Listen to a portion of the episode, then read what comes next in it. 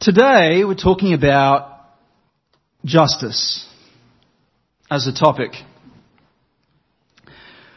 And I want to talk about this, I want to talk about justice, um, but in delivering this message, I think I need to lay down some basic foundations.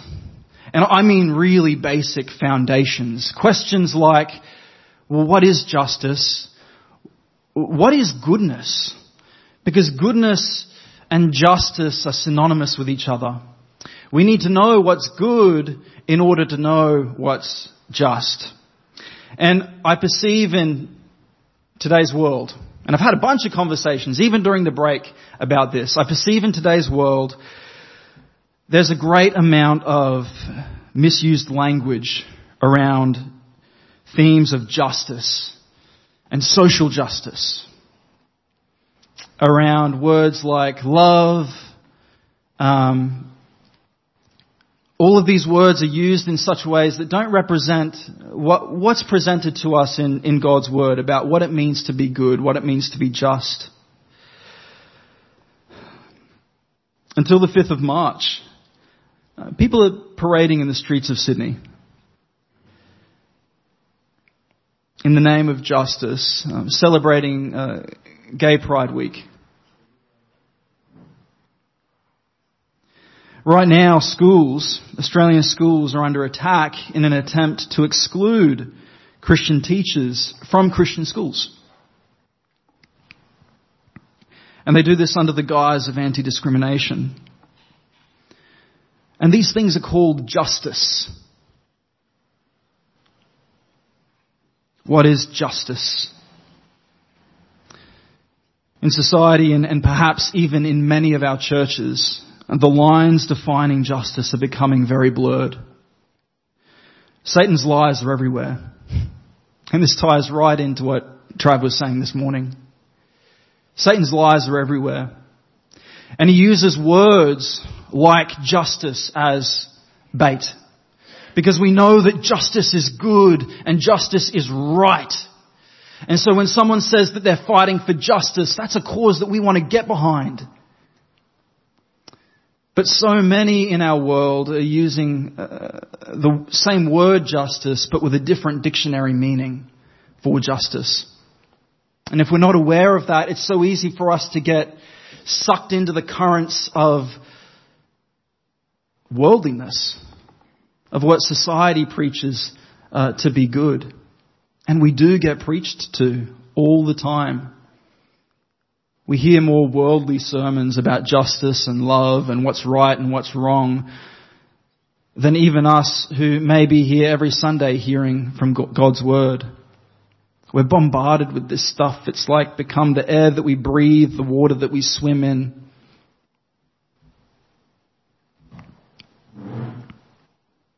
What is justice? Like a plumb line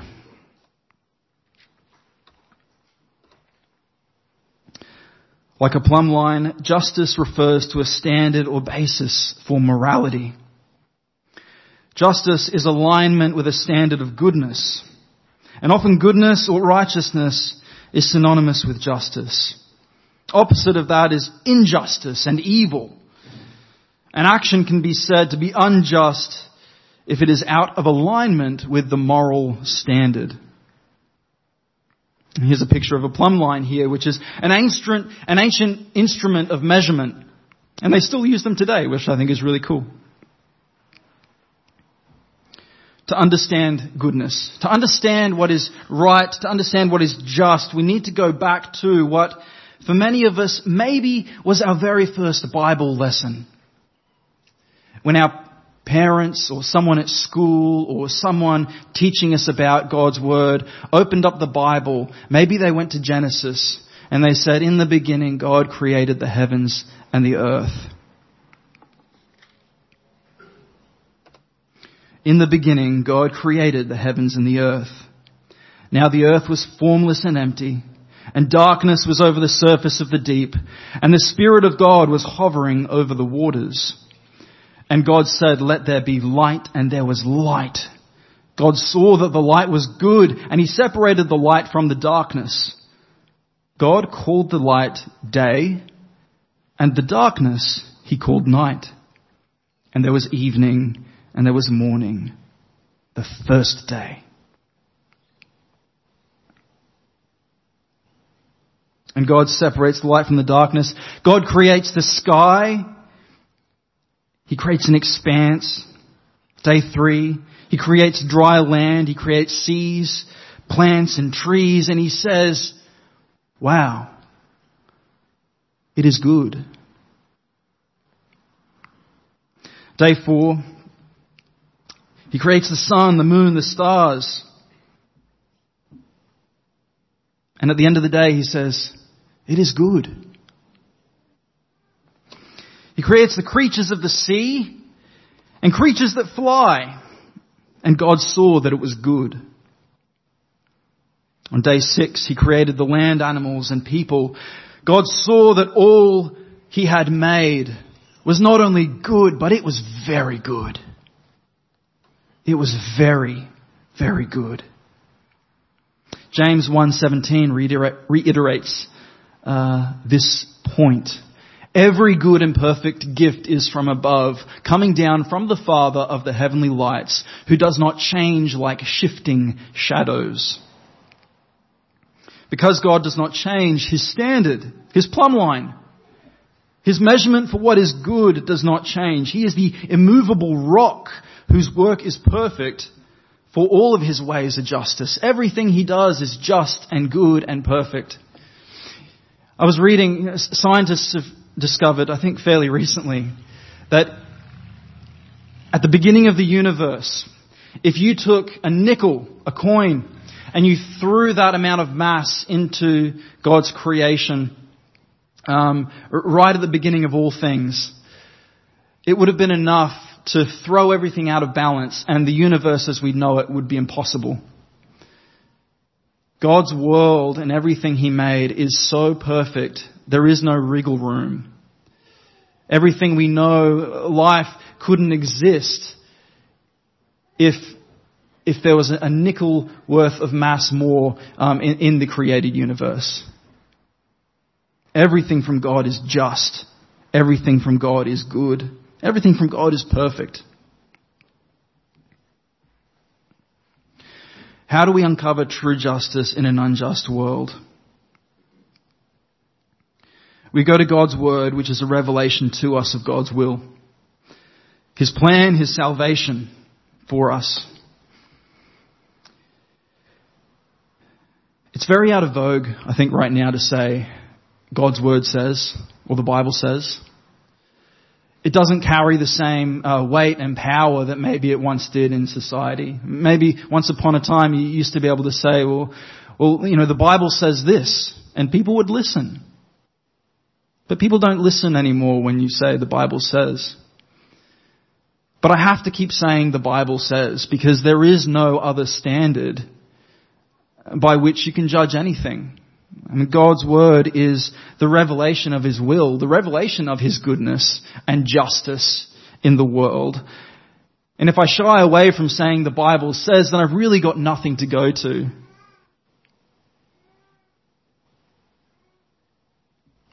The Bible says. Because without it, we cannot know God's good and perfect will. Micah 6 8 I forgot to put the citation in there, but this is, this is Micah 6.8. He has shown you, O mortal, what is good. And what does the Lord require of you? To act justly and to love mercy and to walk humbly with your God. The prophet Micah warns Israel of God's coming judgment upon them for their sin. And he poses the question, in the preceding verses, the verses just before this, if you want to look at your Bibles in Micah 8. He asks, with what shall I come before the Lord and bow down before the exalted God? Shall I come before him with burnt offerings, with calves a year old? Will the Lord be pleased with thousands of rams and ten thousand rivers of olive oil? Shall I offer my firstborn for all my transgressions, the fruit of my body for the sin of my soul? Do I need to sacrifice my own children for this? What will please God? And Micah says, no. Why do you keep playing this guessing game? God requires you to be an outpouring of His justice and mercy as He has revealed it to you. But you, Israel, have fallen into the rhythms of worshipping false gods and idol worship.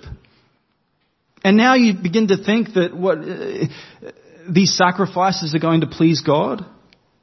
That's not what God asks of you. Not one upright person remains, says Micah. We look again at the Ten Commandments. Are we sure that we measure up to God's perfect standard of justice? Have you ever placed anything before or above God in your life? Have you ever disobeyed or dishonored your parents? Have you ever lied to someone or misrepresented the truth in any way whatsoever? Have you ever taken something that was not yours? Have you ever been sexually immoral or even toyed with the idea of sexual immorality in your mind? There is simply no denying it. By the ultimate standard, by God's standard, we are all guilty. We are all guilty. And it gets worse because we've not only wronged other people, we have wronged God Himself. As God is the ultimate standard for goodness, He is ultimately the offended party.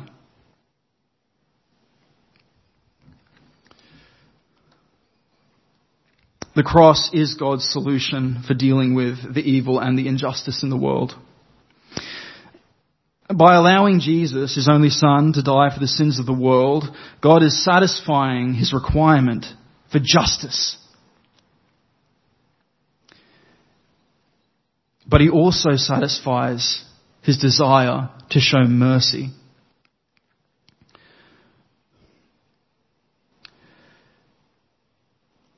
I think there's a wonderful um, section of a speech here that I want to I want to read to you because I could preach to you about the saving grace of Jesus that is available to all sinners.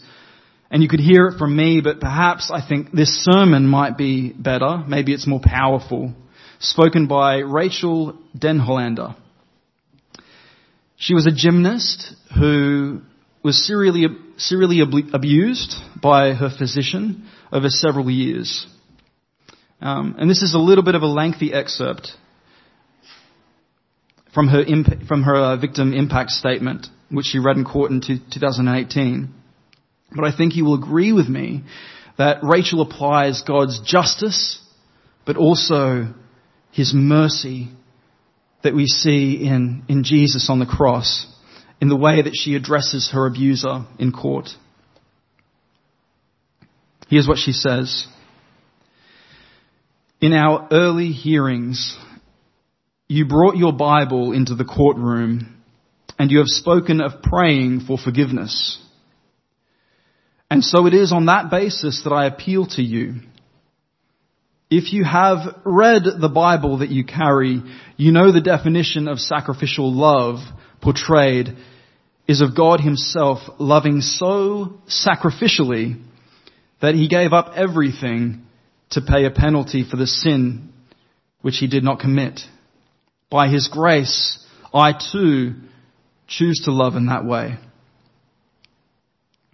You spoke of praying for forgiveness, but Larry, if you have read the Bible you carry, you know forgiveness does not come from doing good things as if good deeds could erase what you have done. It comes from repentance, which requires facing and acknowledging the truth about what you have done in all of its utter depravity and horror without mitigation, without excuse, without acting as if good deeds can erase what you have seen in this courtroom today.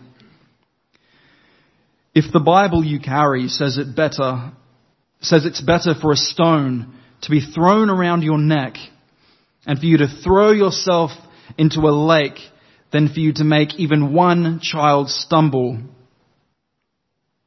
Oh Larry, you have, dam- you have damaged hundreds of children.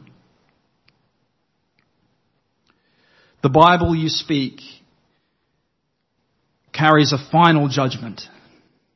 where all of God's wrath and eternal terror is poured out on men like you. Should you ever reach the point of truly facing what you have done, the guilt will be crushing. And that is what makes the gospel of Christ so sweet. Because it extends grace and hope and mercy where none should be found. And it will be there for you. I pray you experience the soul crushing weight of guilt so you may someday experience true repentance and true forgiveness from God, which you need far more than forgiveness from me, though I extend it to you as well. Throughout this process, I have clung to a quote by C.S. Lewis where he says, My argument against God was that the universe seems so cruel and unjust. But how did I get this idea of just and unjust?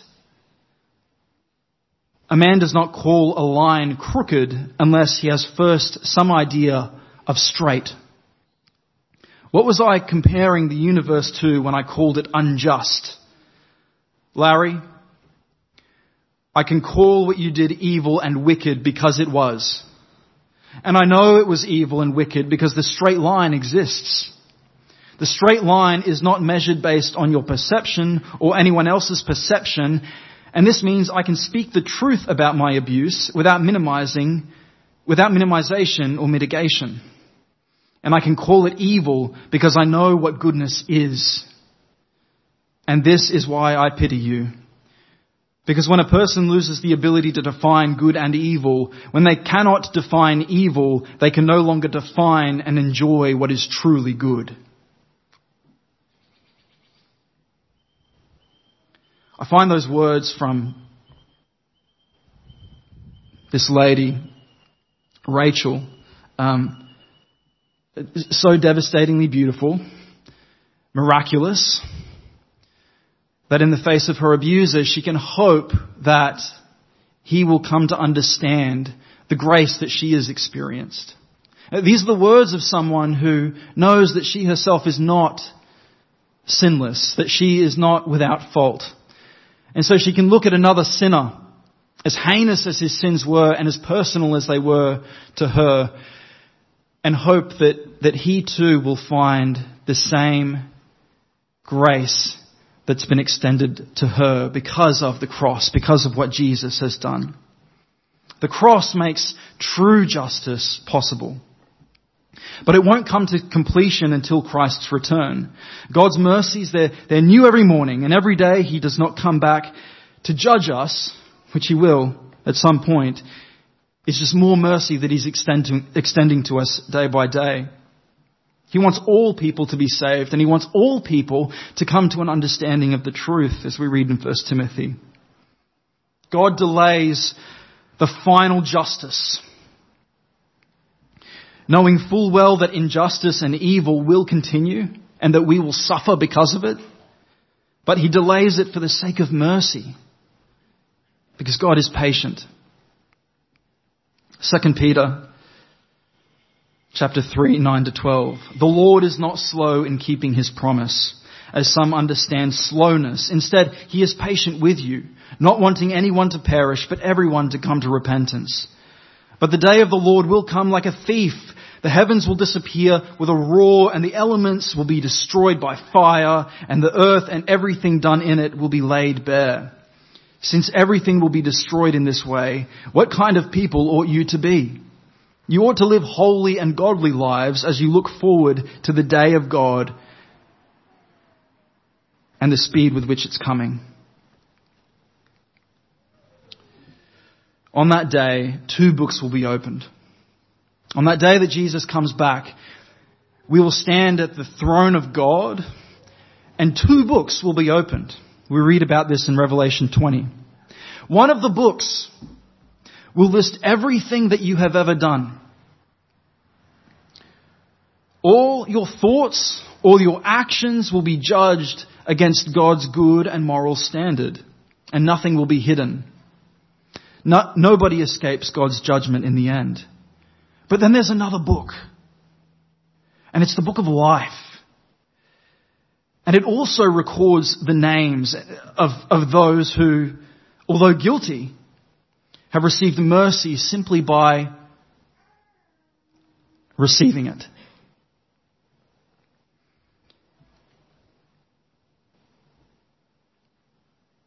In the end, there will only be those poor in spirit, those ones who knew about their sin, who understood, who recognized the evil in their own lives, and in humility they cried out for mercy.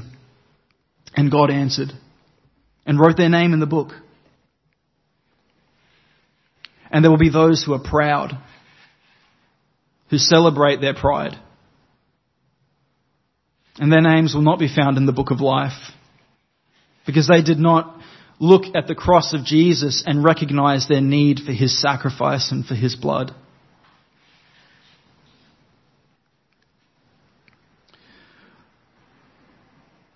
Some final thoughts, and I want to touch on um, social justice a little bit. Not to go into it too deeply, but I think it's relevant to our time, to our place, and it's something that we should address um, as an assembly. I've said just us is not justice. And what I mean by that is if we exclude God from our idea of what is just, of what is good, then that is not justice. It's something else entirely. It's one of those pieces of bait that Trav was pointing out to us before. It's a fishing attempt to hook us onto something that we might think is good but is based on, on nothing.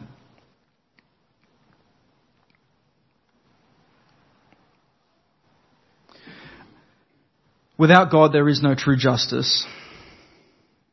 If it is just us, there is no justice.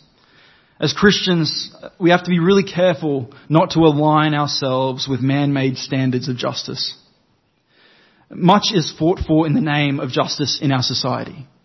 People fight for all sorts of things in the name of justice. But the church cannot get carried away by the currents of social justice that seek to pit one group of people against another. And that's what we see. These people over here, this group, they're the evil ones. And this group, group over here, they're the victims. This isn't a fight against uh, evil and good that people are, are fighting for. This is about pitting one group of people against another. About weighing one group of people's sins as heavier than another people's sins. Um, there's a fellow named Scott David Allen, and he he uh, writes a book, and I, had a look at his book um, to sort of help me think through some of these issues. Um, but he he puts up some comparisons between some of the social justice beliefs that we're bombarded with every day. Um, and compares it to God's justice. And I think it helps us just to look at these things side by side to see just how different the world's idea of justice is from God's idea of justice. It starts with a moral question. What is ultimately real? Well, so, social justice might say the human mind defines what is ultimately real. But God's justice says, well, it's the God of Genesis 1-1 that defines what is ultimately real. Who are we? Are we products of our race, our gender, our sex, our minority group, where we come from in the world? Or are we image bearers of a good, holy, loving God with inherent dignity and worth? What is our fundamental problem as people? Is it that we're oppressed? Is it white males maintaining power structures to oppress minorities? Is that our fundamental problem? Or is it rebellion? Is it all, is it that all have sinned and fallen short of the glory of God? What is the solution to our problem? Is it revolution? Overthrow the power structures. Knock out those who've done injustice for hundreds of years. And start again. Do things our own way. Or is it the gospel? On the cross, God incarnate bore our punishment for sinful rebellion And how can we be saved? Is it that victims are morally innocent and do not require salvation? And is it that the oppressors, they cannot be pardoned? The best they can do is just get out of the way of progress. Or is it that everyone who calls on the name of the Lord will be saved, as we read in Romans? Is there a future final judgment? No. There is no God who will punish the wicked, says the world. Injustice must be rooted out by those with power. Or yes, God will return and accomplish perfect justice. He will preserve all that is good and rid all that is evil.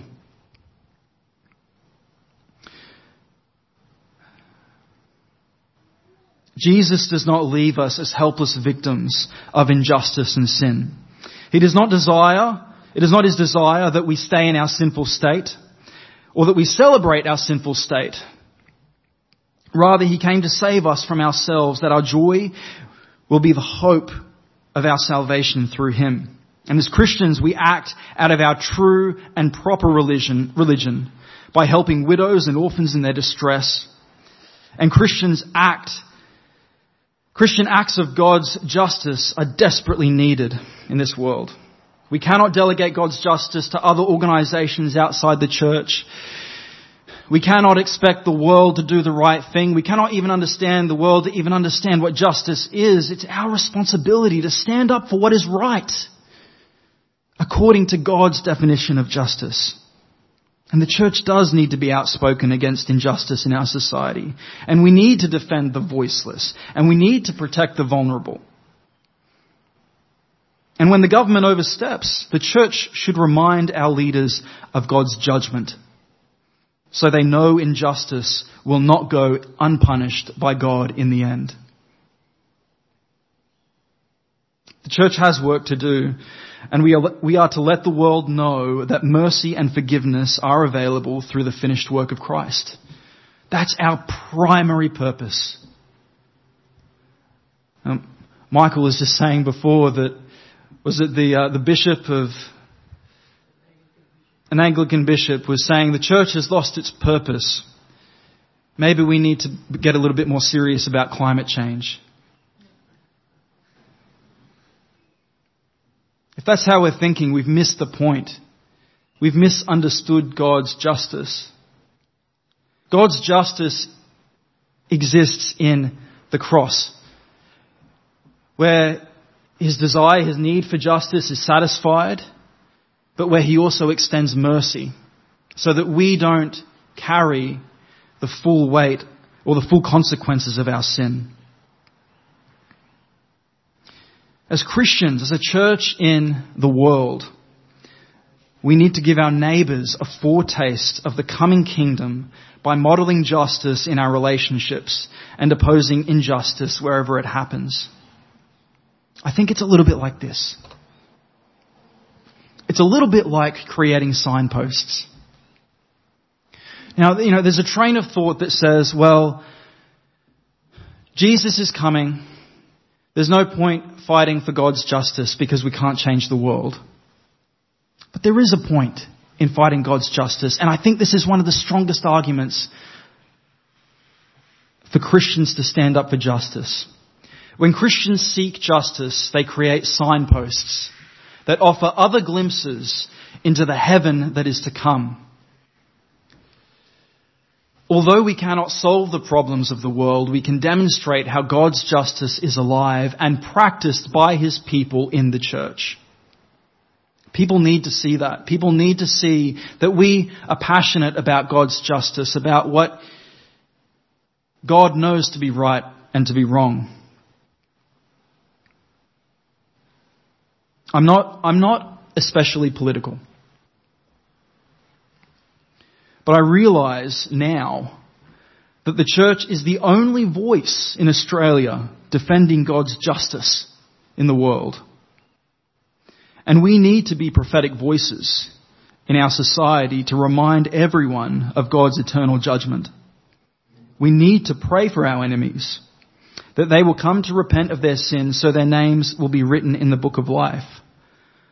Like Rachel, the gymnast, we need to be able to call out injustice and call it for what it is with confidence. But also in calling out injustice, extend God's mercy and grace, which we as Christians have ourselves, ourselves tasted and experienced.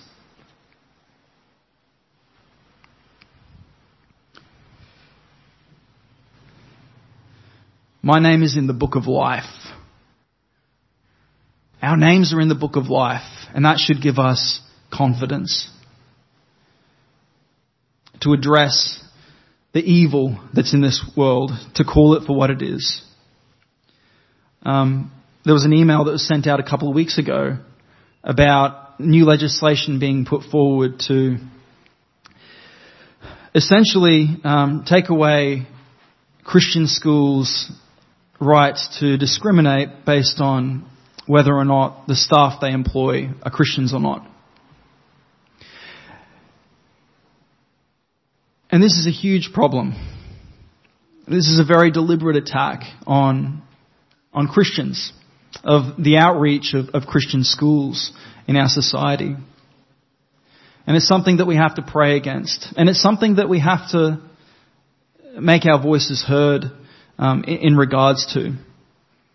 Our government needs to be reminded that pushing the gospel away has deadly, deadly consequences for our society, for our children, for us.